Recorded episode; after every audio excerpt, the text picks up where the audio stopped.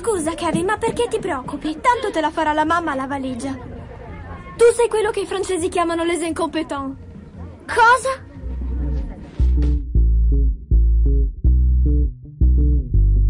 Ciao a tutti e bentornati agli Incompetenti, il podcast di cinema migliore in circolazione se si escludono tutti gli altri. Eh, io sono Andrea Basti, come ci sono sempre Lorenzo Bertolucci e Francesco Pignola. Ciao. Ciao. Episodio a stretto giro, torniamo dopo il decimo perché avevamo una grandissima voglia di parlare male di Joker, di tornare sull'argomento. O di parlarne bene, chi lo sa. Chi lo sa, chi, chi, lo sa, chi può dirlo? Chi può dirlo? Eh, tutto, tutto scopri- scopriamo subito questo mistero perché Lorenzo ci inizierà a parlare del Leone d'Oro di quest'anno, dato questo capolavoro di Todd, Todd Phillips, sicuramente il suo miglior film in carriera. E sì, parlacene... sì, si può dire il miglior film nella carriera del regista di Parto col Folle e Road Trip, credo. Eh, sì, sì. Il, un film che tutti hanno definito capolavoro, virgola, magistrale, punto, e che noi abbiamo visto immaginandoci appunto, sapendo che il regista di Parto col Folle, Road Trip, non, ha, non poteva che regalarci un capolavoro, virgola, magistrale. Come, cosa ne pensiamo di Joker? Io, fra l'altro, sono quello che ha dato una mezza stellina in più rispetto ai vostri voti veramente, mm. veramente mal, sì impietosi, direi. Impietosi con, su questo film che... Eh, vabbè, senti, facciamo così. Perché ci è piaciuto poco Joker? Perché è piaciuto poco a me? Eh, è un film che si può definire al massimo competente perché è girato da uno che sa cosa vuole imitare, almeno formalmente. E quindi New York, quindi nel New York degli anni 70, Scorsese, bla bla bla, l'hanno detto tutti. Punta poi la macchina da presa in faccia a uno smorfiantissimo Joaquin Phoenix eh, in corsa per tutti i premi del mondo, in corsa per il premio a faccia che verrà più tatuata su, sulle, sul costato delle ragazzine che dicono eh, io sono un po' pazza, in corsa per essere il nuovo cappellaio matto interpretato da Johnny Depp sui, sui flash dei, dei tatuatori negli studi.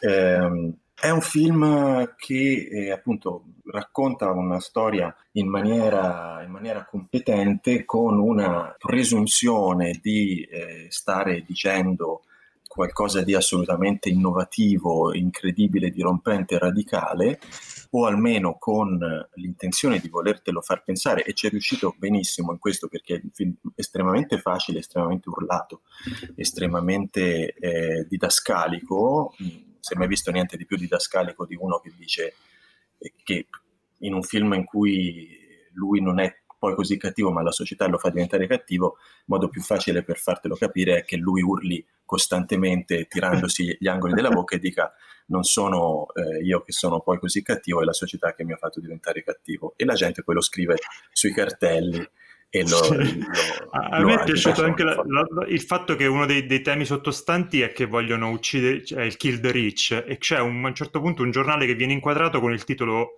30 Kill the Rich perché è molto sottile, sì. non lo volevano fare tanto. Un giornale con urlare. cui è scritto giornale su cui è scritto Kill the Rich. e, ehm, sì, eh, c'è questo tema che evidentemente in un periodo come questo in cui il populismo sta fallendo e quindi c'è bisogno di qualcosa di ancora più, più semplice e più elementare, anche ancora di più degli slogan urlati, bisogna andare sempre di più eh, nella, agli istinti base della gente, il fatto che eh, questo, questo Joker con cui bene o male ti identifichi e che il film eh, con grande o incapacità o paraculaggine non, eh, non, prende mai una posizione definita perché lui, cioè puoi dire tut- tutte le volte che vuoi che e questo è un, è un cattivo con cui non ti identifichi, ma in realtà il film ti ci fa ampiamente identificare. È per questo che eh, molti dicono siamo tutti un po' Joker, è per questo che eh, il film sta risuonando particolarmente eh, con grande fetta di pubblico. E stavo dicendo, eh, sì, per, non si sa se per paraculaggine o per eh, incapacità, rimane questa, questa ambiguità, questa um, irrisolto del personaggio che poi sfocia in una, non so come voi l'avete visto, se, se vi è sembrato che sia una cosa, un personaggio con cui alla fine tuo malgrado ti identifichi oppure se non c'è proprio questa problematizzazione.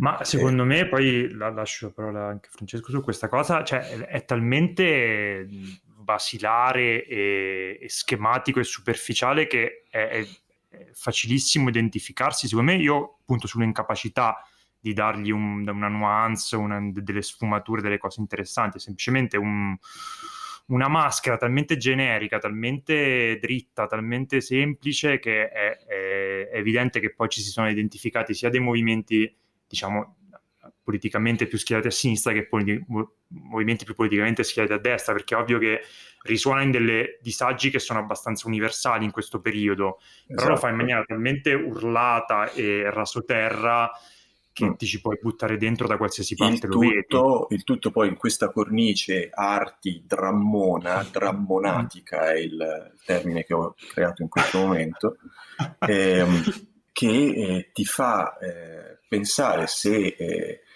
di, di, Taxi Driver o di Scorsese hai visto solo le locandine, eh, ti fa pensare che siamo di fronte a un, un capolavoro dirompente, citazionista, eh, è, è, molto semplice, è molto facile da capire, eh, ma con questa patina arti che eh, ti fa pensare di invece di, di, stare facendo un lavoro interpretativo e di farti dire, ah ecco, eh, anch'io ho capito i film belli, anch'io stavolta è la prima volta che capisco il film Palma d'Oro, il film Leone d'Oro, lo sto capendo, è un capolavoro, è il primo film d'arte che capisco, dicono le persone alcune persone, non tutte.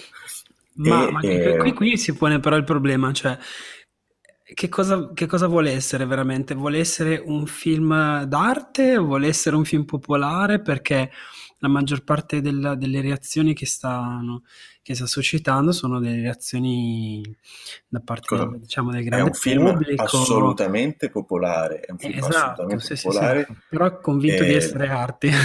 Non so se è convinto, però diciamo che è abbastanza bravo a farti passare l'idea che è arti se magari non hai tutta questa dimestichezza con, con il cinema. Se, oh, se vedi, eh, se hai visto solo i film di sì e i Batman di, di Joel Schumacher, eh, poi viene questa roba qui e ti sembra forse di aver visto qualche cosa di un livello superiore, perché si scimmiotta le cose di un livello superiore.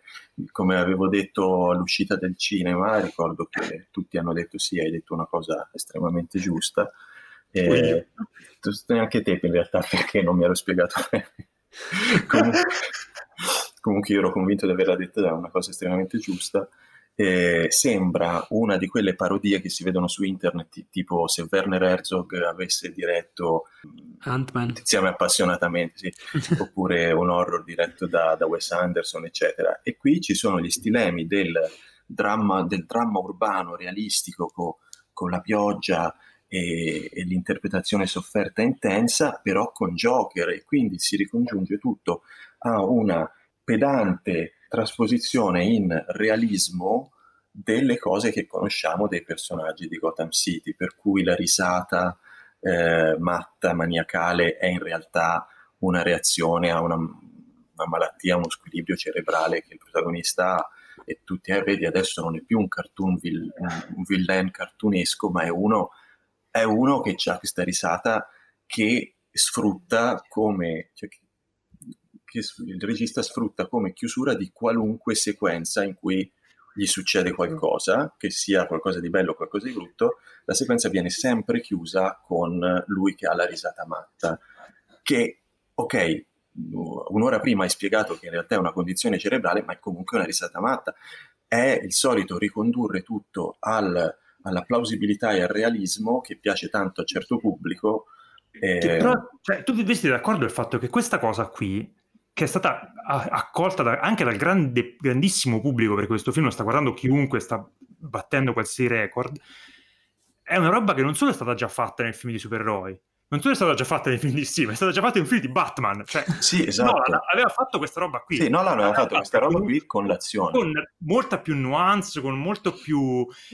Aveva anche, sbagliando, perché secondo me l'ultimo Batman era anche un po' confuso a livello sì, ideologico, ma com'è confuso questo a livello ideologico? Perché questo senza andare poi troppo nel, nelle cose, è secondo me offensivo nei confronti di chiunque.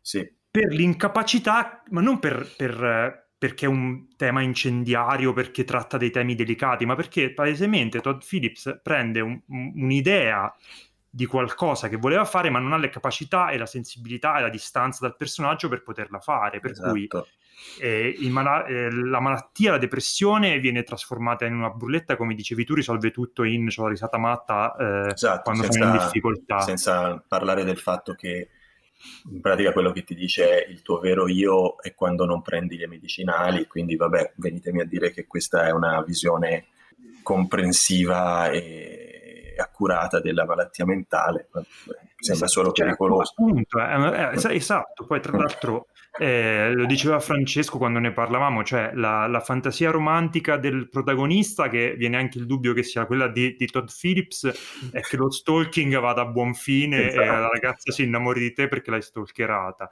E la differenza che c'è tra quello che ha fatto lui con questo film e quello che faceva Scorsese sta anche nel fatto che i film di Scorsese erano film su un sociopatico prodotto di una società complessa e, e, e cattiva. Questo invece sono film, è un film sociopatico in cui si empatizza con, un, con, una vittima di una società che, è, che ha delle direttrici mh, eh, troppo semplificate, cioè troppo schematico. Sì. E quindi esce fuori, secondo me, un prodotto goffissimo. È un film, come diceva Luttazzi, che viene incontro alle vostre capacità mentali. sì, ma che poi io, mi dispiace perché poi magari sembra che stiamo uscendo come degli snob quando tutto questo podcast è stato fatto anche per evitare di fare vedere quegli atteggiamenti snob- snobbistici. Ad esempio, mi sono andato anche a risentire la puntata la 9 quando Cristina ce ne parlava da, da Venezia, che a lei era anche abbastanza piaciuto, ma lei lo prendeva come un film popolare, lei fa tutto un discorso sul mito, poi mi sono andato a leggere le cose che scrive, che è molto interessante e ci poteva anche stare. E chi lo prende in quel senso lì come cinecomic, qualsiasi cosa voglia dire, perché poi non è neanche un genere il cinecomic, mm, sarebbe un discorso un po' lungo da fare, però diciamo come cinecomic lo posso anche capire, ma chi lo prende come il film importante con cui mi sono riconosciuto, che uh-huh. mi ha detto delle cose sul... Cioè, vuol dire che o hai visto pochi film, mi dispiace dirlo, queste cose qui, o veramente avevi bisogno di avere un bollino che risuona con la tua cultura pop di riferimento, che è quella di Batman, pur essendo un film che dialoga pochissimo col, col personaggio di Joker dei fumetti, che, cui, la cui bellezza è stata sempre quella di non avere un passato, non avere un, esatto. una, un background chiaro era il suo più grande fascino e Nolan questa cosa l'aveva capita nel suo fare, nel fare il suo Joker e qui invece tutto questo fascino viene completamente perso in favore di questo omaggio a Scorsese da uno che Scorsese non l'ha capito, l'ha visto ma non l'ha capito, secondo uh-huh. me. Francesco, tu vuoi... No, avete detto insomma quasi tutto quello che avrei voluto dire io, sono d'accordo insomma, più o meno in linea, sono in linea col vostro pensiero. Um, io la, la, prima cosa che ho pensato quando sono uscito dal cinema, la prima cosa che ho pensato è stata... Eh, eh, sì, ci avevi mandato l'emoji delle spallucce. Sì, le, le spallucce per dire va bene, ok, ho capito, non mi sembra niente di che. Piacerà o non piacerà, non credo che diventerà un fenomeno perché non capisco un cazzo. Ehm, e in realtà no, la prima cosa seria che ho pensato è stata che io ho visto il, il trailer del film e l'unica cosa che non ho ritrovato del trailer ehm, e il modo in cui, se non, a questo punto spoilerà, non l'ha visto tutti, il modo in cui sì. si collega, diciamo, alla, alla, alla storia di, di, della famiglia Wayne, ok? Um, quella è l'unica cosa che mi ha sorpreso da un punto di vista narrativo, cioè torniamo proprio a livello ba- basico del film, cioè la cosa mm. che ho mm. detto, ah, questo non me l'aspettavo, l'ha fatto bene? Ma l'ha fatto in modo molto semplice, l'ha fatto in modo molto prevedibile, però mi ha colpito il fatto che non fosse così astratto, ma che fosse legato al mito vero di, di Joker, no? Cioè che fosse mm-hmm. quel Joker, non uno che ride con la faccia tutta pitturata di giallo e di verde, ma fosse proprio il Joker dei fumetti.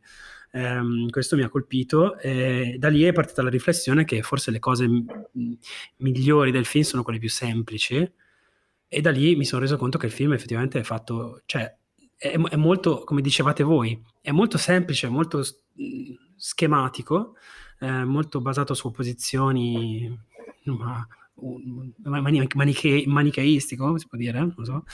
Um, e in generale un po', come dicevi tu Andrea, goffo, in generale nel, nel, nel, nello svolgere il tema, cioè un temino fatto così un po'... Eh, un po' raffazzonato a livello tematico e tutto il resto. E c'è quella patina interessante, patina che fa di titoli fatti come negli anni 70, il logo della Warner Bros., eh, De Niro che fa il contrario di, di che fa quello che faceva Jerry di Wisner per una notte, eh, tutti questi ribaltamenti qui. È sicuramente un film interessante, è inutile negare che sia un film interessante perché sennò non interesserebbe a nessuno. Eh, sì, però sì e dopo, cioè, ci ho dormito una notte, la mattina dopo mi sono reso conto che mi faceva molto, in, molto imbestialire questa sua pretesa di mostrarsi come un film rivoluzionario, nel senso proprio di rivoluzione, cioè di gente per strada che con i cartelli che urla e butta le molotov, ehm, perché in fondo spostando tutte le cose che distraggono, un film pieno di cose che distraggono, una delle quali è Joaquin Phoenix, eh, spostando tutte quelle cose che distraggono, sotto sotto eh, c'è po- veramente poca ciccia, un film po- fatto di un po' poco. Quindi secondo me era un film anche eh, sufficiente, però mi fa incazzare un film così. Cioè, mi, mi, è, Credo... mi, sta, mi, sta, antipatico. E poi volevo aggiungere sì. una cosa su Joaquin Phoenix. Non abbiamo detto Joaquin Phoenix, sì, eh che secondo me è un grandissimo attore, però gli attori, e soprattutto secondo me in questo tipo di, di cinema, vanno anche diretti. E, e mm. secondo mm. me ci sono degli, dei registi che hanno diretto in modo magistrale Joaquin Phoenix, come Spike Jones o come, o come Paul, Thomas, o Paul, Thomas, Anderson. Eh, hanno fatto dei, dei, grandissimi lavori con lui. Secondo me la, la performance della vita di, di, di sua è The Master, indubbiamente, per quanto sì. mi riguarda. Questo è l'opposto, questo è uno che viene messo lì e dice fai quello che ti pare. E secondo me e il cinema non si fa così. Poi a De Gustibus, a uno piace magari la performance no, gigioneggiante cioè... che si porta via tutto il film, ma il, risultato è che si porta via tutto il film. Infatti, ma un sacco di gente nota lui e non vede che sotto non c'è niente.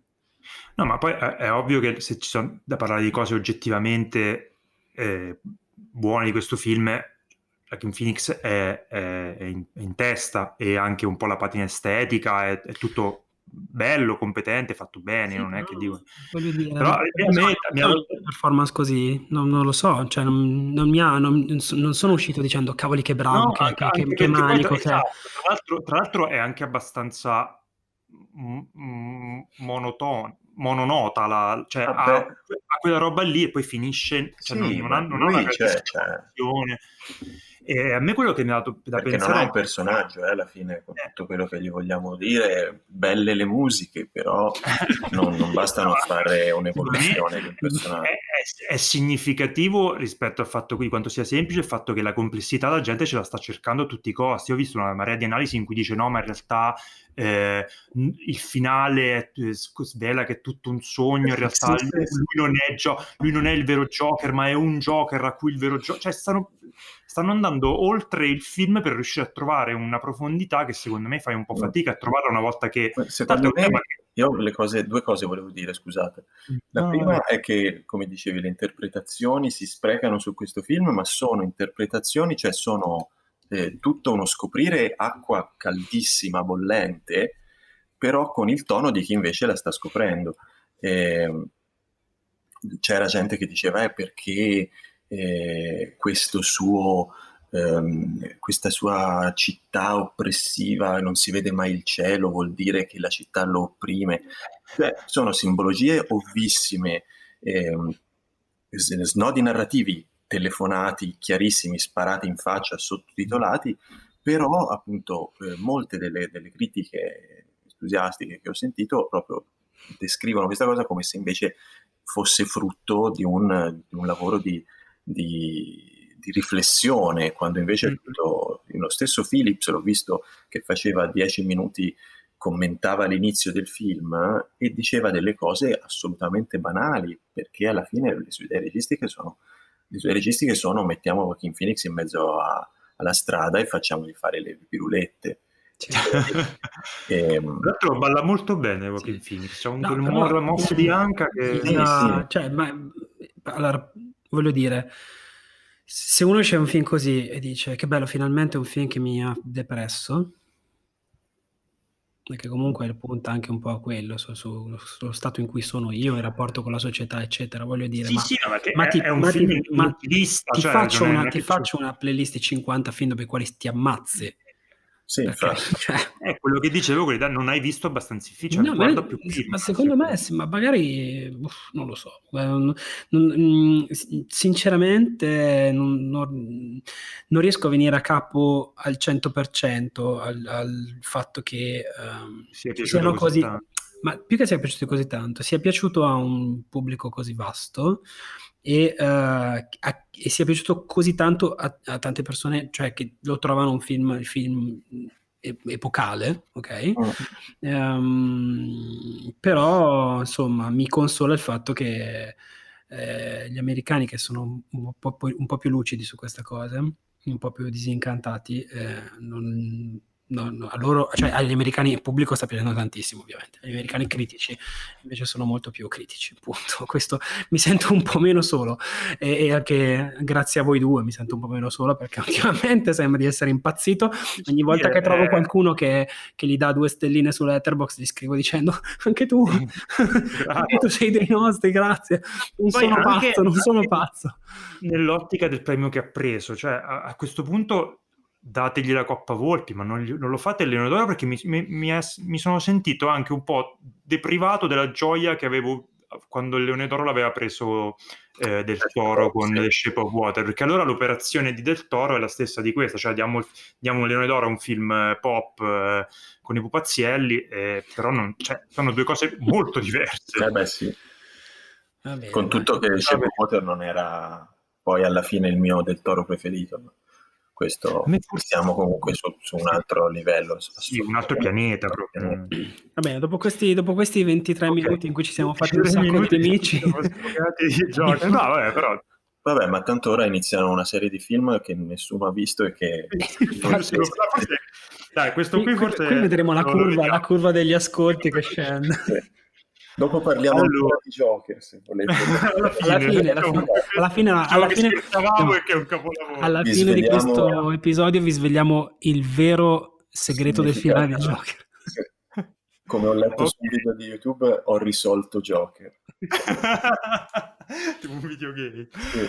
Allora, questo era Joker di Todd Phillips. Adesso passiamo a un film che non esiterei a definire caruccio che è il film di Breaking Bad, eh, de, de, dell'autore di Breaking Bad, Vince Gilligan, è Il Camino, eh, ce ne parli tu Francesco. Bene, allora parliamo di questo film, eh, è Il Camino, che come dicevi tu è caruccio, anzi è, è il carino, ed è questa battuta che, che può usare tutta la vita. Eh, come hai detto tu, appunto, è un film diretto da Vince Gilligan, che è il, il creatore insomma, della, della, serie Breaking Bad, che tutti noi abbiamo visto, tutti voi avete visto tranne quelli che si sono fermati alla seconda stagione perché poi si erano stufati. Come, sì, come c'è gente, sa, non hanno idea. A cui è piaciuto Joker. esatto, non hanno idea. Ehm, ed è un film che praticamente eh, è il film che tutti i fan chiedevano a gran voce e che eh, diciamo porta avanti la storia di Breaking Bad, cioè, questo non è una grande rivelazione. A questo punto, anche questo film mi auguro che insomma, chi ha seguito la serie ormai se lo, sia, se lo sia recuperato, visto che è su Netflix, si può vedere serenamente. Tipo uh, io per esempio non l'ho ancora visto. Per esempio tu non l'hai ancora visto, quindi non posso neanche spoilerare. Se voi mi fate, me lo dite, io mi levo le cuffie, non c'è problema. No, no, no, no, no. allora diciamo che quello... ti userò come benchmark per quello che non devo dire. Uh, ok. Ehm, Cosa succede in questo film? Eh, succede che noi abbiamo più che un finale vero di Breaking Bad, perché comunque il finale di Breaking Bad non era affatto male, abbiamo una sorta di... Eh, di ri, viene, viene, ripagato un pers- il personaggio Jesse Pinkman, nel senso che come, come, chi ha seguito Breaking Bad sa, nell'ultima stagione invece Jesse Pinkman non è stato diciamo il suo anno fortunato, eh, quello de- che è il suo periodo fortunato, quello che ha visto nell'ultima stagione, e uh, in un certo senso il suo personaggio è, eh, non dico passato in secondo piano, ma non sappiamo molte cose che gli sono successe perché eh, gli sono, è finito in un guaio mm, insomma abbastanza particolare. E quindi questo film oltre a continuare da dove, questo lo sappiamo tutti, dal, dal, è stato pubblicato in, in tutti i modi, da, dal momento in cui finisce l'ultimo episodio di Breaking Bad si riprende, eh, abbiamo anche insomma, dei, dei, flashback di questo periodo in cui scopriamo, eh, scopriamo che, che, cosa ne è stato di lui, le cose che non abbiamo visto, le cose che uniamo i puntini di quello che Breaking Bad non ci ha mostrato. Ehm, eh, chiaramente questo film è un film che eh, doveva rispondere per forza in, quanto, in, qualche modo all'affetto dei fan, cioè i fan chiedevano delle determinate cose da un film del genere e secondo me il eh, di, difetto, chiamiamolo così, pur essendo comunque secondo me un buon film di El Camino è il fatto che lui eh, accontenta buona parte delle richieste dei fan eh, ideali, nel senso che il film è, ci sono diversi momenti che sono di puro fanservice, proprio spudorato, eh, ci sono però eh, anche delle cose molto belle. Secondo me è molto interessante, è impossibile, però è interessante pensare al film come un oggetto a sé stante. Eh, chiaramente se uno lo guarda come oggetto a sé stante non capisce niente, niente, perché è mm. pieno di riferimenti e io, sono, io stesso che comunque ho, ho seguito, eh, amato molto Breaking Bad, leggendomi tutte le recensioni, impazzendo dietro le interpretazioni, le anticipazioni, gli indizi e così, c'erano delle cose che non mi ricordavo, sono dovuto andare a googolarmi dei personaggi che non mi ricordavo neanche fossero apparsi, perché comunque sono passati diversi anni. E è interessante vederlo come film a sé stante perché ci permette di apprezzare di più certe cose che Gilligan fa piuttosto bene. Cioè, ehm, faccio un paio di esempi senza spoilerare, c'è una scena un po' western eh, nella seconda metà del film che secondo me è molto, è molto divertente, divertente in senso, nel senso più brutale del termine.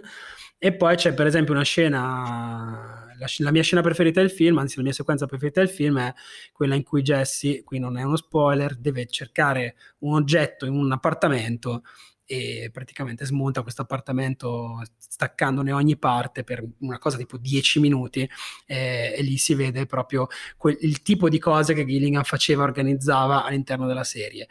Detto questo, è diciamo un episodio lungo, buono, non, non il migliore e nemmeno il peggiore, eh, della serie, sicuramente non a livello della quinta stagione di Breaking Bad, che era una cosa che ti partivano i neuroni dal cervello ogni 5 minuti, però comunque eh, per, chi, per chi ha amato la serie, per chi ha amato questo personaggio, che lo sappiamo è stato cioè, uno veramente dei personaggi più sfigati e più maltrattati dal, da, da, dagli suoi autori della storia della televisione, veramente ne ha passate di tutti i colori questo è un, insomma, una sorta di ricompensa, eh, perché comunque insomma, non, è, non, non, non, dico nulla di, di, segreto se dico che il film è incentrato tutto su di lui, su Aaron Paul, che... Eh, insomma, si, se la giostra piuttosto bene, si vede che quello è il ruolo della sua vita, non ha più fatto niente così bene, e chissà se farà mai qualcosa così bene, sicuramente non Need for Speed.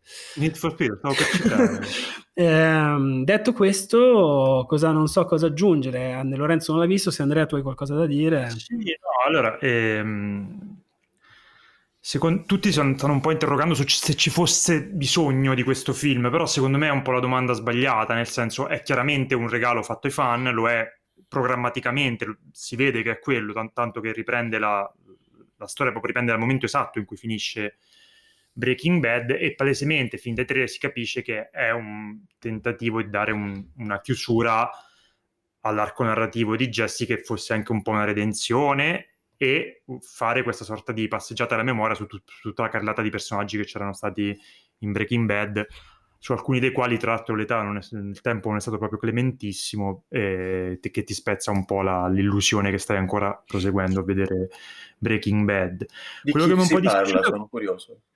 Todd è tipo il doppio è diventato. Il... ah sì? Ma sì, Jesse sì, Plemons? Jesse sì, Plemons. Sì. Ma eh, adesso, però, adesso però gli stai spoilerando. Fosse No, no, no. È... Mm, gli, stai dicendo, gli stai dicendo che c'è Todd. In Vabbè, c'è Vabbè, Todd. si vede nei trailer. Comunque dicevo, eh, quello che un po' mi è dispiaciuto è che sto seguendo eh, Better Call Saul, che è sempre un, uno spin-off di, di, Breaking Bad gestito da Vince Gilligan, che preso, ha preso una direzione completamente diversa rispetto a Breaking Bad e eh, ed è stupendo, secondo me, si prende i suoi tempi, ha, è tutta un'altra cosa, diciamo, fa una cosa completamente diversa, poi può non piacere, a me è piaciuto moltissimo, però si vede che Vince Gilligan non è un, one trick pony, cioè sa fare le cose, sa, sa farne anche diverse. L'idea che invece questa qui è una sorta di best of di tutto quello che ci è piaciuto di, di, Breaking Bad, quindi dalle inquadrature tutte matte che faceva lui ogni tanto, alle scene tesissime in cui sembra che stia andando tutto male, poi all'ultimo momento cambia qualcosa, poi arriva di nuovo tutto male, insomma, tutti quei, quei meccanismi che ci hanno fatto piacere Breaking Bad che però mi erano bastati, cioè la cosa migliore che, che si è sempre detto di Breaking Bad, giustamente, è che era un, una serie tv che aveva un, un, una sua eh, compattezza nel momento in cui è finita, eh, che non si è mai trascinata per un, per un, momento, che era una serie compiutissima in cui tutti gli archi narrativi venivano chiusi in maniera perfetta e non avevi bisogno di altro. Quindi questo soffre un po' questa cosa. È divertente, è carino. Se la domanda è ce n'era bisogno, no. Però comunque non, secondo me non fa una lira di danno. Ne ho sentito parlare malissimo, ma secondo me non si merita queste, no, queste cose. Assolutamente, anche secondo me. Ok, questo era El Camino di Vince Gilligan. Adesso passiamo a un altro film Netflix, il primo dei due film giapponesi di cui parliamo oggi. Ve ne parlo un po' io, si chiama The Forest of Love, del regista Sion Sono, forse uno dei registi insieme a Takashi Miike di cui parleremo dopo, eh, tanto prolifici quanto completamente pazzi del, del cinema giapponese eh, Sion Sono è in attività da sempre, io da che mi ricordo che guardo cinema giapponese Sion Sono faceva delle cose, fa o serie tv o film, tutti uno più matto dell'altro, con alcuni temi ricorrenti, alcune sue fissazioni, tipicamente la butta molto spesso in uh, sangue, sesso e uh, follia narrativa totale. Eh, questo film viene dopo, leggevo tra, oggi proprio che aveva, Sion Sono ha avuto un, um, un brutto problema di salute, ha rischiato di morire, si è ripreso e invece di fare il film intimista eh, che uno magari si può aspettare dopo questa esperienza, è ripartito a 200 all'ora facendo un film ancora più anarchico, ancora più matto, ancora più folle di quelli che faceva prima. Quindi è un po' trama... Kevin Smith giapponese da questo punto di vista. è un po' meglio però. E parlare della trama di questo film risulta un po' complicato, come è difficile un po' parlare della trama di tutti i film di Sion Sono, ma questo è veramente uno dei più fuori controllo di quelli che ho visto su- suoi. Ti, sta, ti sfido a raccontare la trama di The Forest on Love ah. in meno di un minuto. Allora, possiamo dire che eh, il, la, la, figura al centro di questo film è questo mm, eh, truffatore eh, un po' inquietante, un po' creepy eh, play, playboy che si chiama Joe, Joe Murata. Joe Murata. Che forse è qualcosa di più di questo, ma non si sa. La sua storia si, inco- si incrocia con quella di un liceo mm, eh, tutto femminile in cui le ragazze all'ultimo anno per la festa del liceo avevano deciso di fare una versione tutta al femminile di Romeo e Giulietta. Una di queste morirà, le altre tenteranno e qualcuno ci riuscirà il suicidio, perché il suicidio è un'altra delle tematiche che con, che con Sion ritornano spesso e queste, insomma, queste ragazze e questo Joe Murata si incontreranno e succederanno delle cose completamente fuori di testa. E si incontreranno allora, anche con una crew di, ovviamente, con una crew di, di filmmaker, perché non può mancare il una, cinema. Esatto. È un film eh, che per chi ha visto Sion Sono eh, sa bene a cosa fa riferimento e potrebbe anche non essere uno dei suoi più riusciti, anche perché è enormemente lungo, è completamente fuori controllo, io mi sono comunque divertito, ma ugualmente annoiato, schifato, eh, rimasto scioccato, perplesso, disorientato. È una cavalcata bella, bella tosta, diciamo.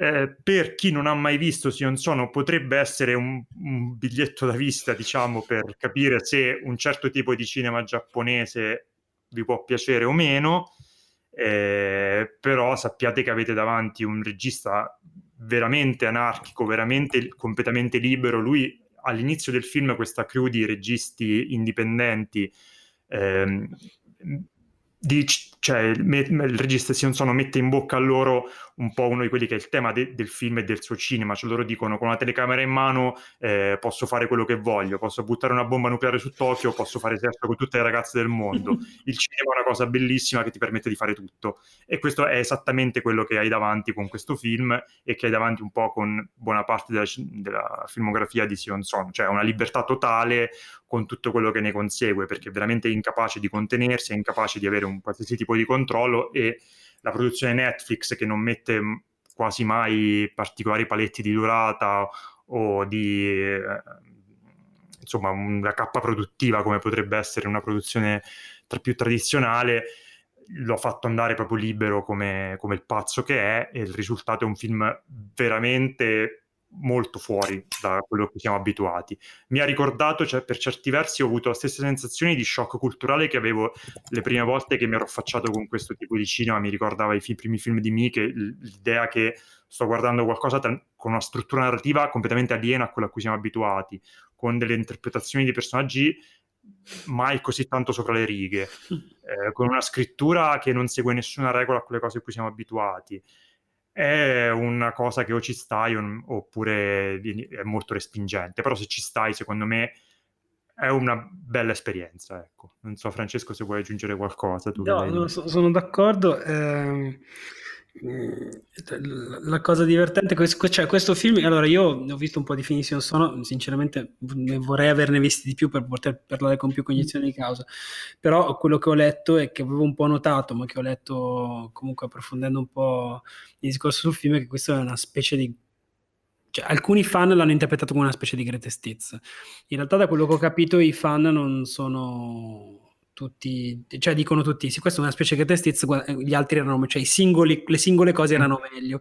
E lui stesso credo che abbia detto, questo è un film dove si incontrano personaggi dei miei altri film, una cosa di questo tipo, anche finché non, cioè ci sono effettivamente elementi narrativi mm io non ho visto, che entrano mm. dentro, non avrei mai notato se non avessi detto questa cosa.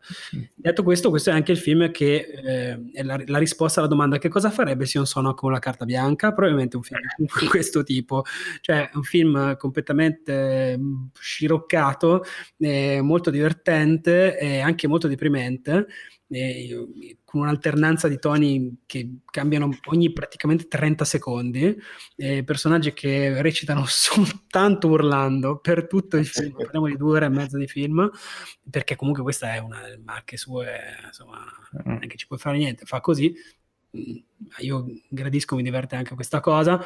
C'è tutta una prima parte che è uh, surreale e un po' scema, un po' sciocchina, mm. diciamo, ehm, nel senso Però con dei punti che io sono morto dalle risate no, quando allora, c'è la, parte il concerto in cucina.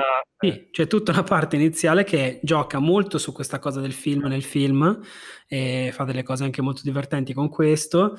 Eh, eh c'è una, una scena che secondo me è assolutamente imperdibile, che è quella del concerto, perché tra i suoi molti tra i, molti, tra i suoi molti doti Joe Murata è anche una pop star, c'è questa scena di un concerto in cui ci sono tutte le tipe a cui tutte le sue fidanzate praticamente, ma sono centinaia e tutte urlano il loro amore verso di lui e poi cioè, Joe Murata non immaginatevi un figone un tipo un classico esatto. giapponese di 50 anni normale con un cappello vestito come un damerino Ehm, e ci sono tutte delle cose iniziali che fanno abbastanza ridere finché non ti rendi conto che quello, di quello che sta succedendo, cioè che questo personaggio sta praticamente manipolando e riesce a manipolare con una...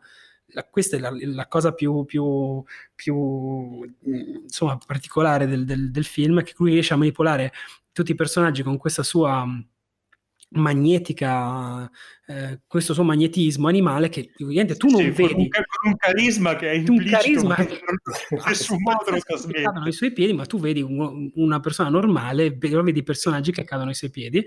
Poi ovviamente questa cosa, se, eh, di Sion Sono, anche per estensione un film giapponese, prende una piega nerissima e super splatterissima, eh, soprattutto in una parte centrale in cui com- si cominciano insomma i vari um, eh, svariati gradi di sbudellamenti e, e, simili, che ve lo risparmio.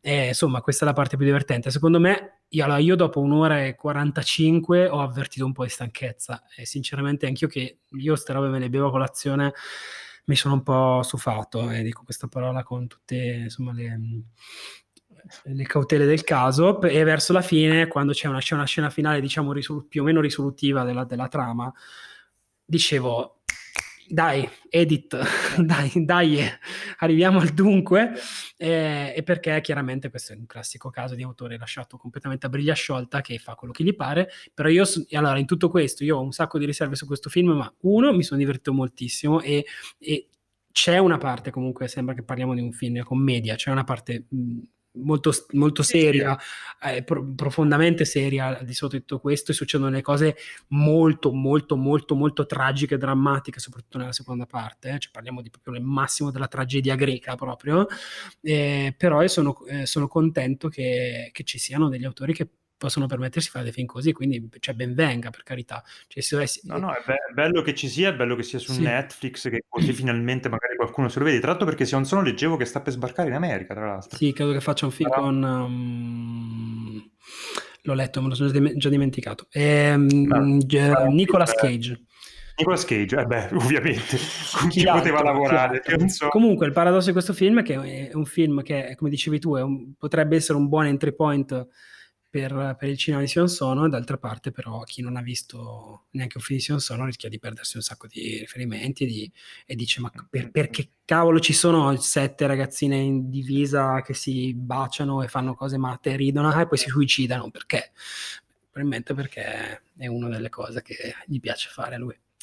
Fare, sì. Bene, questo era The Forest of Love di Sion Sono, lo potete trovare su Netflix. Non potete trovare su Netflix il prossimo film di cui parliamo direi di andare su Super Deluxe. Allora lo, parla... lo, troviamo su Netflix. Ah, scusate, sì, troviamo anche questo su Netflix. Ah, questo, questo, questo abbiamo, di cui abbiamo parlato era The Forest of Love. Ho detto, ho detto. Hai detto? detto. ok, scusa. anche il regista. Quindi dicevo, eh, trovate anche su Netflix invece anche questo film che stavolta è indiano. Eh, Lorenzo, parlacene. Ce ne, ve ne parlo, per favore, comunque non fa mai male dirlo. eh, vi parlo di questo Super Deluxe, eh, che è un film di quest'anno indiano, lo trovate su Netflix e ha la durata canonica dei film indiani, cioè tre ore, un po' più, un po' meno, diretto dal nostro amico Tiagarajan Kumararaja, che eh, si, chiama, si, chiama, così, è un film che, eh, di cui non sapevo assolutamente niente, che Francesco qui presente ha consigliato e che mi sono guardato con, devo dire, con gran piacere. Eh, film indiani sono sempre sono un mondo gigantesco che io conosco a malapena, eh, anzi non conosco nessuno che abbia una, una vera e propria conoscenza enciclopedica dei film indiani, mi farebbe comodo sapere avere to 10 film indiani da vedere, ne ricordo solo di averne visti tre o quattro e nessuno molto recente tranne questo. E devo dire che è stata una bella sorpresa. Eh, è un film eh, molto con una regia molto, fra virgolette, stilosa.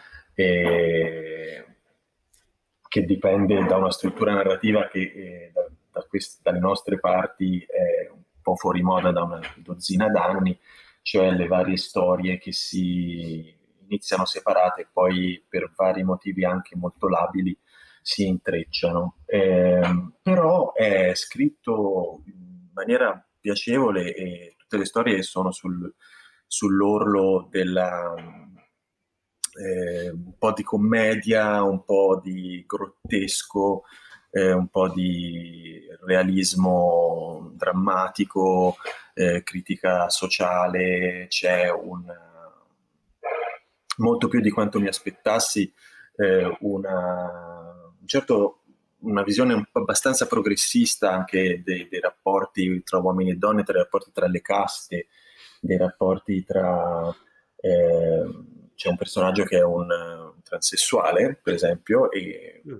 non, cioè non, non, voglio sembrare quello che dice eh, questi, questi, bar, questi, barbari non sanno come trattare questi temi, però eh, cioè, mi ha fatto piacere che venisse rappresentato in questo modo, dato che eh, io ricordo un film eh, sempre Tamil eh, di forse meno di dieci anni fa, si chiamava Indiran, era un grandissimo eh, spettacolone, anche molto molto divertente, un film di fantascienza, dove a un certo punto un robot eh, rapiva, cioè andava a salvare una ragazza in un palazzo in fiamme e la ragazza stava facendo il bagno e la, quindi la, la porta fuori dal palazzo in fiamme ma lei è nuda.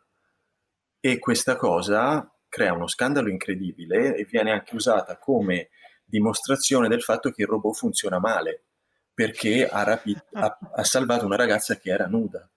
E lui fa, il robot fa, eh, ma però è salva, l'ho, l'ho salvata. E fanno, sì, ma cazzo, ma è nuda. e quindi, e poi la ragazza scappa per la vergogna e finisce sotto un camion e muore. E, e questo poi... e quindi, come dire, ci sono delle differenze, anni abbiamo delle differenze culturali, ci sono delle differenze culturali e, e qui mi sembra che ci sia una, una visione più, più, progressista, magari sempre trattata come spesso nel cinema indiano con, eh, con i guanti giganteschi, cioè non è che ci siano proprio mezzi toni. Eh, il transessuale deve essere la figura, diciamo, che ti fa riflettere, eh, tragica, eh, con cui ti immedesimi nonostante tutto, e gliene capitano di tutti i colori, è quello che incontra il cattivo che è proprio la persona più, più orribile, abietta, stronza eh, che tu possa immaginare, proprio tutti i personaggi scritti con dei pennarelli gi- coloratissimi giganteschi, però eh, con un intrico di, di storie eh, originale e con delle eh, cose, eh, dei meccanismi narrativi che partono per eh, in modi che da noi non ci sogneremmo mai. Per esempio, c'è tutta un'intricatissima scena iniziale in cui eh, vari personaggi, vari ragazzi, dopo una ventina di minuti in cui li vediamo da solo, singolarmente, vanno a vedere un porno insieme. Questo porno eh, è eh, la prima scena che si vede, c'è una donna si gira e è la mamma di uno dei ragazzi. è la mamma di uno dei ragazzi e questo spacca la televisione, corre e va, vuole ammazzare sua madre. E che, se permettete, come voglio dire, metodo per, per dare la stura a un, una narrazione è abbastanza originale, non avevo mai, mai sì, visto. Sì. Ecco. Ed è tutto, è tutto, più o meno così, quindi è molto, molto divertente, molto vitale, c'è molto parlare di sesso, ovviamente non si può in alcun modo mostrare, però il film inizia con un adulterio e una scena di sesso castissima, ma comunque non vista con particolare come dire, non vista in maniera particolarmente negativa. Poi eh, a lei vengono dette delle cose di tutti i colori dal marito che, a cui ha messo le corna, però anche lì il rapporto tra marito tradito e lei migliora, loro tornano a, ad acquisire una comprensione l'uno dell'altra, quindi il, questo tradimento iniziale non viene visto come una cosa del tutto negativa, ecco. E sempre questo, questi rapporti eh, si sviluppano nel corso di storie che sono sempre piuttosto appassionanti, sempre piuttosto divertenti, eh, ricche di azione, ricche di coincidenze strambe, e per tre ore senza peraltro canzoni, cosa che magari a alcuni può far piacere, i film indiani spesso hanno intervalli musicali, e in questo caso no, e la, la, la tensione, l'attenzione e il divertimento rimangono sempre alte, quindi è un film che, che, consiglio e c'è anche una scena che mi ha fatto veramente ridere a voce alta, c'è un vecchio che non capisce niente e del, è convinto che il, il, transessuale sia in realtà la, la moglie dell'uomo, che invece è, e, e questo vecchio ha solo due battute in cui dimostra di non capire niente e, la, e c'è una vecchia che lo zittisce ogni volta dicendogli Dogli zitto, fossa di compostaggio. Lo chiama così. Buttiamolo sotto un camion in corsa. E, che è una delle cose più belle che abbia sentito al cinema e viste sottotitolate negli ultimi, credo, 15 anni. E Francesco l'ha visto, se ha altro da aggiungere. Se no, no, io sono, sono, molto orgoglioso di averti fatto vedere questo sì. film. Eh, è, è, giusto tutto quello che dici, è, è un film è un film abbastanza demodé proprio perché è il classico, il classico film che facevano tutti eh, dopo Pulp Fiction, cioè sì. le storie che si incrociano e che finiscono per um, trovare un luogo comune eh, o, o, sì o no a parte, insomma, parte tutti separati eh, e poi dopo tutto torna. La differenza è che lui ci mette un'ora a presentare i personaggi perché un'ora di tre, come se durasse normale sarebbe mm-hmm. una mezz'oretta. Ehm, quindi una premessa in- interminabile, ehm, dopodiché si passa diciamo, all'azione ehm, e, e si, si, cominciano a capire diciamo, i collegamenti tra le cose. Ci sono anche delle... De- allora, non è un film raffinato, l'abbiamo detto, un film fatto con le, pre- con le presine, quelle per prendere la, la pentola fuori sì, dal sì. fuoco però eh, ci sono delle, anche delle raffinatezze narrative, soprattutto da un punto di vista temporale, nel senso che ci sono delle cose che tu pensi che succedano nello stesso momento, in realtà una succede prima, una succede dopo, poi si dice, c'è un uso, uno degli usi più, più pudorati del Deus Ex Machina che abbiamo visto in vita mia, sì. nel senso che ce ne sono 5 o 6 a, a, a, crescere, fino a uno che non, io e Lorenzo non vi diremo mai, ma è il più incredibile. Sì sì, possibile, sì, sì, cioè meccanismi narrativi che in, nel, nell'impossibilità di risolvere una situazione arriva una, insomma, una, una risoluzione miracolosa e risolve, risolve, risolve, tutto. Quindi anche una visione forse, non so se abbia a che fare con, anche con alcuni temi vagamente religiosi che il, che il film solleva sempre un po' così a passato.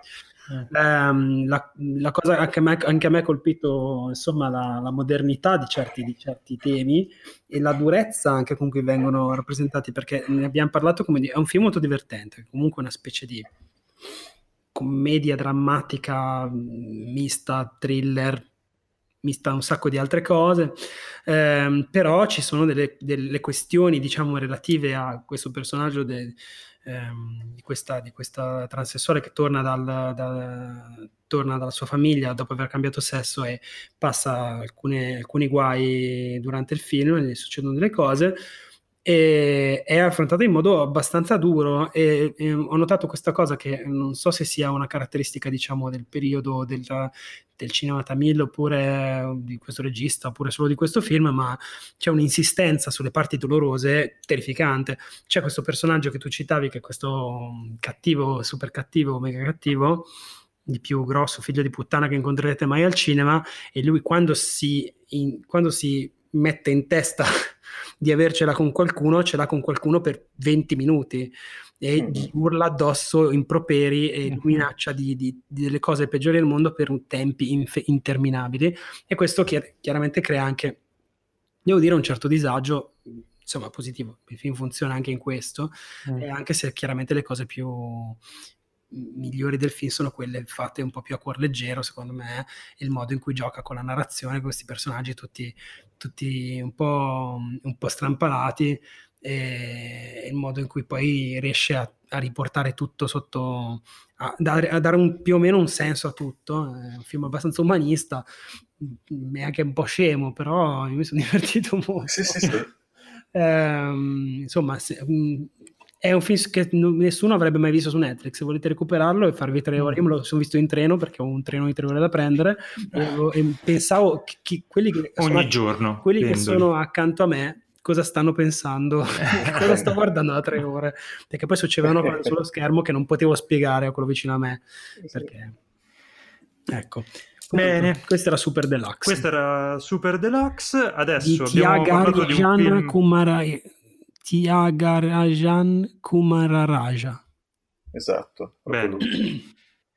Avevamo parlato prima di Sion Son, adesso passiamo a un altro regista tutto matto e tutto giapponese, cioè Takashi Miike. Francesco, l'hai visto solo tu, hai avuto la fortuna di vedere al cinema in anteprima questo First Love, l'ultimo di Takashi Miike, parlacene. Sì. Bene.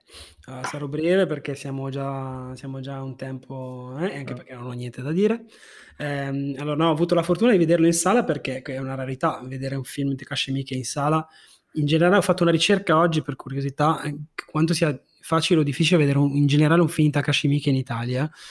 Diciamo che se avete voglia di spendere soldi per dei DVD, eh, ce ne sono una, in giro una ventina, forse una quindicina di film. Contate che lui ne ha fatti tra i 90 e i 100, è, una, è un numero che è abbastanza... Um, ci sono dei dubbi sulla quantità, dovrebbero essere una novantina i film di Miike. in una trentina d'anni, forse un po' di più, eh, forse una quarantina d'anni, no, trentina d'anni. E uh, questo è l'ultimo. Mm, e invece se volete vedere dei film uh, tipo su Netflix, poi ce n'è uno su 90. Qual è? Um, forse Yakuza Apocalypse. No, no, ah, Yakuza Apocalypse. No, eh, c'è bello. uno degli ultimi, uno degli ultimi che ho visto eh, suoi, ma non... Ho visto. Blade of the Immortal. Ah, No, non è un... Carino, niente di che. Sì. Allora, First Love, eh, questo film invece è l'ultimo di Takashi Miike, si intitola First Love, ehm, era Cannes, era nella, nella, come si chiama la che, la, che, ah, la, la Ken Sander realizzatore. Um, ed è un film che, come abbiamo detto prima di Sion Sono, potrebbe essere considerato una specie di o um, una c'è un po' l'idea, ti dà un po' la sensazione di essere un po' un greatest hits.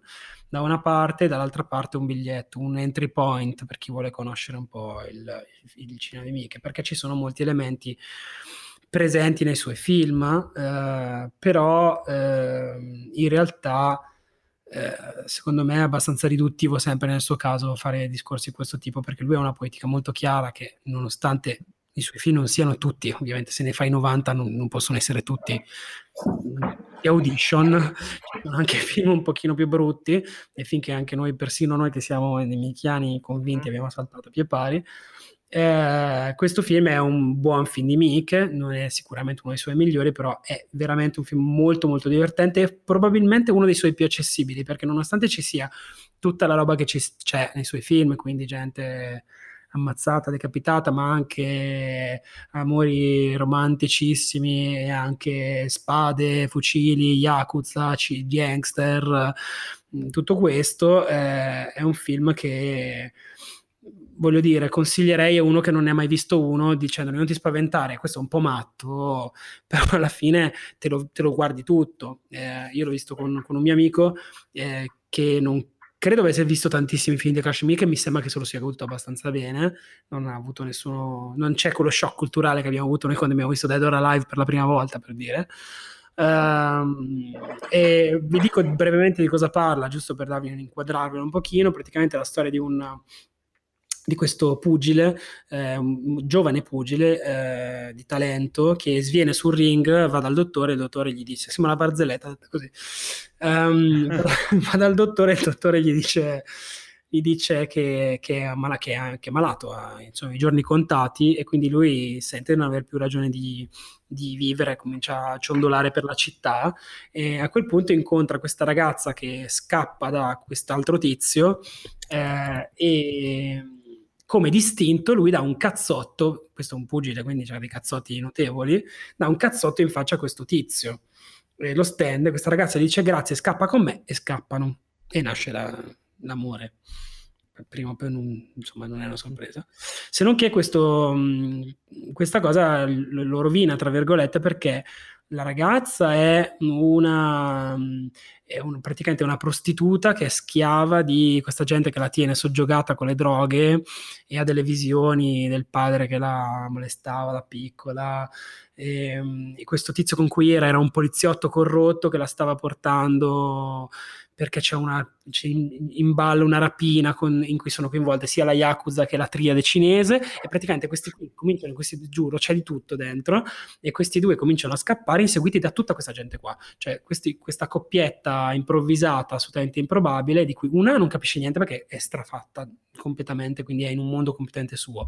Lui è convinto di essere immortale perché pensa di, di, quindi non ha paura di niente, si butta contro le macchine, prende tutti a cazzotti, disarma la gente, poi la mena, eh, così si cominciano a scappare dai poliziotti corrotti, dal, dalla, dai cinesi, dalla Yakuza e succedono delle cose fino all'ovvia, dico ovvia per chi ha visto un film di questo tipo, Carneficina Finale, in cui ci sono una serie di scontri uno a uno tra una pletora di personaggi, credo che siano una ventina di personaggi, ognuno con le sue caratteristiche un po' fumettose, un po' videogame, eh, in cui si, si, la gente combatte a calci, pugni, fucili, pistole, katana, di ogni, succede insomma il solito eh, quello che potete immaginare. E il film è caratterizzato in realtà, eh, al di là di, di, tutto questo, da romanticismo buttato a secchiate eh, e, e, un senso dell'umorismo sopra la media dei film suoi. Eh. Cioè, è, è, uno dei suoi film, diciamo, violenti alle grotte, eh, in cui si ride tantissimo, ci sono delle scene, ci sono soprattutto un paio di personaggi che sono, eh, uno è una, un gangster e l'altra è la moglie del gangster ucciso da quest'altro primo gangster, sto facendo un grande casino con la trama, e sono i personaggi estremamente sopra le righe, molto divertenti perché, sono, come dicevamo prima, sono i personaggi che reagiscono tutto urlando e saltando contro le macchine, prendendo a cazzotti la gente, sparando all'impazzata. E poi, non so, c'è un killer che va in giro, ha un braccio solo, però usa il fucile. Oh, ma che meraviglia. E quindi carica il fucile con un braccio e fa... E poi spara così. Ehm, è tutto, tutto, così, un po' sopra le righe, è divertente, buffo, un po' toccante qua e là, insomma un classico, cioè come ve l'ho descritto potete immaginare che tipo di film sia. Sì, sì. Eh, io non, ah, no, ho, non, ho, idea se questo film abbia intenzione di uscire da noi, eh, potrebbe, potrebbe, farlo, potrebbe no, ma comunque non lo guarderebbe nessuno, come quasi tutti i film di Mickey in Italia. Eh, però esti, io comunque in ogni caso quando ho visto che c'era un film di Miche da vedere al cinema perché era il film di chiusura del Milano Film Festival ho detto ci vado subito perché questo è non, cioè, non c'è nessuno come lui. Anche se il film non è perfetto anche se è un film comunque che non è a livello dei suoi capolavori cazzo come Miche cioè, dovrebbero, dovrebbero clonarlo mi sembra che l'ultimo che si era visto in sala in Italia era 12 Assassins che era molto, molto eh, bello. sì, eh, non erano 12 sì. però erano 13 13 Assassins? È proprio 13 ah, Assassini si chiamava il film in Italia. Ah, non me lo ricordavo. Eh, non, non, so se sono usciti degli altri, io ne ho visti altri da, da, allora, ne ho visti diversi altri suoi, però devo ammettere non li ho visti in sala, quindi non, non, non credo che siano usciti. Vabbè, però mi ha fatto voglia di vederlo, perché proprio mi aspettavo dai trailer una roba tipo Recca, non so se vi ricordate. Che era sì. Eh, Recca a me manca. Eh, molto, molto e mi ha fatto venire una gran voglia di vederlo. Sì, è molto, Bene, è molto, più, è molto più, pop, diciamo, un pochino più, se, più, più per, sì. per, palati meno, meno matti dei, dei film di Miche, del, diciamo, primi anni 2000, così è un film un pochino più tranqu- tranqu- relativamente più tranquillo perché ci sono cose assurde. Sì, sì, sì, ma quello che ti dicevo, Recca più o meno era questa roba qui, mm. era un film di Yakuza abbastanza accessibile, però con le mattate di Mike ogni tanto. Bene, questo era appunto First Love di Takashi Miike, andiamo con l'ultimo film che si chiama The Death of Dick Long di Daniel Scheinert, che forse qualcuno può, con- può aver conosciuto con il film uh, Swiss Army Man, che aveva Daniel Radcliffe che faceva un cadavere che si stava... Um, più o meno risvegliando e che viene usato appunto come un coltellino svizzero. US Army Man era questo esperimento di film stranissimo, grottesco, eh, anche abbastanza disgustoso, che però infilava a un certo punto un, un melodramma eh, dove non te lo aspettavi. Era riuscito, secondo me, non del tutto, ma comunque era un esperimento interessante. Qui, secondo me, Scheinert arriva ha un'operazione molto più compiuta. La storia è quella di appunto che si apre con eh, la, la morte del titolo di questo Richard Long, eh, in, mm, illibilli dell'Alabama, dell'America rurale profonda, eh, che con i suoi due amici han, con cui suona in un gruppo che si chiamano i Pink Floyd. Eh, e passano le serate a ubriacarsi, drogarsi e, e suonare canzoni di Nickelback. Suonare, suonare, canzoni di Nickelback, poi ci arriviamo a Nickelback. E, e una, una, di queste serate finisce un po' male, Richard Long finisce all'ospedale e poi muore. E tutto il film è, è la storia di come la polizia cerca di ricostruire che cosa è successo quella notte e i due amici di Richard Long che sembrano nascondere un segreto di cosa è successo quella notte cercano di eh, gestire eh, il, il, coprire le tracce di quello che hanno fatto. Il film è estremamente strambo, estremamente mh, mm, disturbante, ti porta in posti un po' poco comodi, diciamo, con le situazioni in cui mette i suoi personaggi e col tema eh, sotteso a, tutto, a, tutta la storia. Eh, e però riesce ad avere ehm, una tenerezza e una eh, vicina perché da, Scheinert non va mai non guarda mai i suoi personaggi che sono degli sfigati, dei, dei veramente mh, appunto de, de, degli emarginati dell'America rurale eh, che vivono in condizioni assurde e hanno dei passatempi imbarazzanti per tutti, eh, non, li, non, li, guarda mai dall'alto, non li guarda mai con disprezzo. In questo eh, il film assomiglia molto ad, e lo, lo, è anche in maniera esplicita ad alcuni film dei Cohen, è il primo che viene in mente, come i Cohen non sono mai eh, troppo eh, sprezzanti nei confronti dei propri personaggi e anche delle piccole miserie, delle piccole grandi miserie dei loro personaggi, così anche Scheinert, pur muovendosi in, in territori molto più eh, bislacchi molto più grotteschi, pur senza i picchi con cui aveva esordito con Swiss Army Man, qui diciamo siamo in un ambiente più realistico, comunque riesce ad avere una vicinanza dei personaggi, una, un'empatia con, con, le miserie di questi, di questi protagonisti che eh, contribuiscono a creare un, un film che sia una commedia nerissima, che fa ridere e un po' disgusta e un po' ti, ti lascia un po' spiazzato, sia un, un melodramma abbastanza sentito, eh, nonostante appunto eh, evito di dire che cosa c'è sotto, che un, rischia di essere un po' uno spoiler e di rovinare un po' un, sì, no, una no, sorpresa. Del Non dirlo perché io, per esempio, non ne avevo più pallida idea, ci sono rimasto anche di sasso. Ed è una cosa che raccontata respingerebbe molto, ma in realtà è trattata con una tenerezza eh, e con una devo dire con una sensibilità che non mi aspettavo da regista di Swiss Army Man, che era un film che sì, provava a fare questa cosa, però non era tutto, diciamo, tantissimo in bolla. Invece qui un, il film ha un certo equilibrio, ti porta sì, bene fino alla fine, non è, mai, è una bella cavalcata, non è mai noioso, ti sorprende sempre ed è secondo me un'operazione riuscitissima che consiglio a tutti di recuperare. Ecco.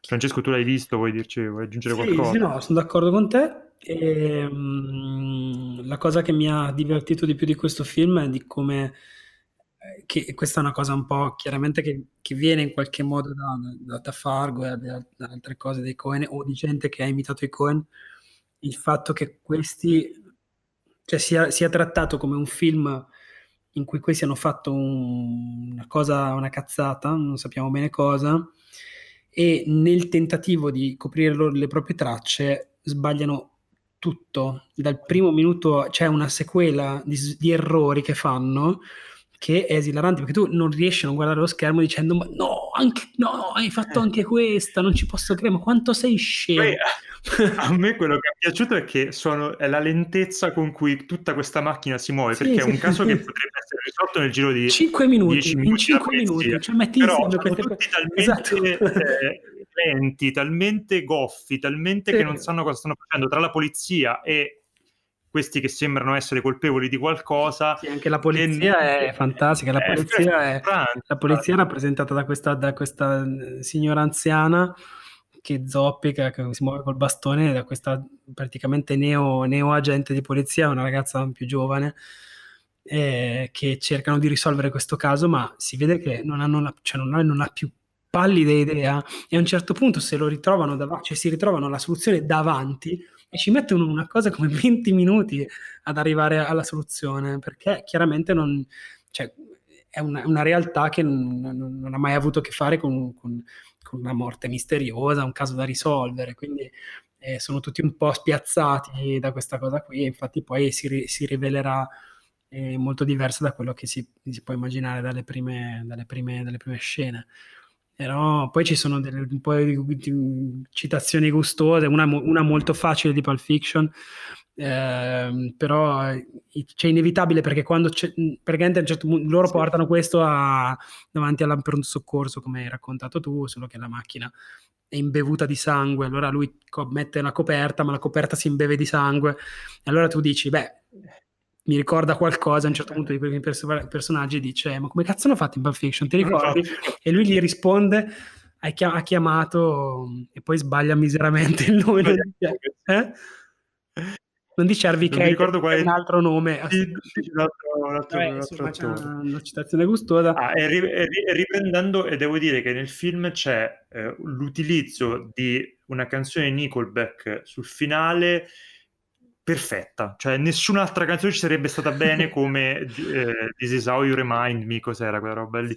Dei Nickelback sul finale ci sta benissimo. Talmente il film è strano, talmente ribalta un po' le, le, le aspettative sul, sul personaggio che sta, che sta, raccontando che vedere i Nickelback usati in quel modo strappalacrime sul finale è meraviglioso. Mm. E comunque c'è una scena verso la fine che è quella del confronto tra tra questa poliziotta e questo è uno di questi protagonisti del film che è veramente secondo me notevolissima per come è costruita.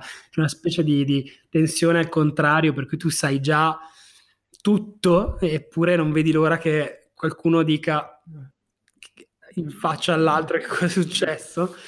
E, insomma è, è, un film molto curioso. Sicuramente lui è uno da tenere d'occhio. Io devo dire che sui Sarmi Man mm-hmm. mi aveva colpito un po' di più perché era un po' più, era, era più, forse un po' più paraculo di questo qui. Mm. Però era un po' più sperimentale, anche andava in, andava in territori un po' um, inesplorati. Questo qui sicuramente va in territori narrativamente inesploratissimi, nel senso che una trama così non l'avevo mai vista in vita mia, però è un, un film un pochino più, più digeribile forse, tolto, sì, sì, tolto sì, lo canonico, ma... Ecco. Bene, allora questo era The Death of Dick Long di Daniel Scheinert. Noi abbiamo finito, siamo arrivati sui film anche questa volta. Avevamo, e... avevamo promesso che avremmo detto tutta la verità su Joker. Che no, Lorenzo, dici tu è, che è brutto. Joker. La verità su Joker è, è, è un brutto film. Il finale è brutto, sì. questo l'abbiamo spiegato. Bene, un'ora e dodici, classica. Bene, grazie a tutti per la pazienza e ci vediamo alla prossima puntata. ciao. ciao, ciao. ciao. ciao.